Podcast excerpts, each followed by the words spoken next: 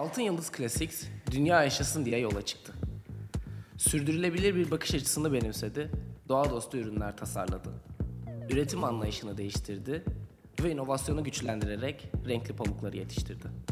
Bu sayede daha az su, daha az elektrik tüketerek tasarruf yaptı. Her mağaza bir öğrenci projesiyle gençlere eğitim bursu imkanı sundu.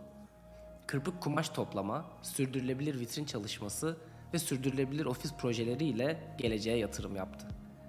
Şimdi dünya yaşasın diye başlığı altında sürdürülebilirliği masaya yatırıyoruz. Ben Utku Palamutçu. Bu podcast serisinin moderatörü olarak kafamıza takılan soruları soruyorum.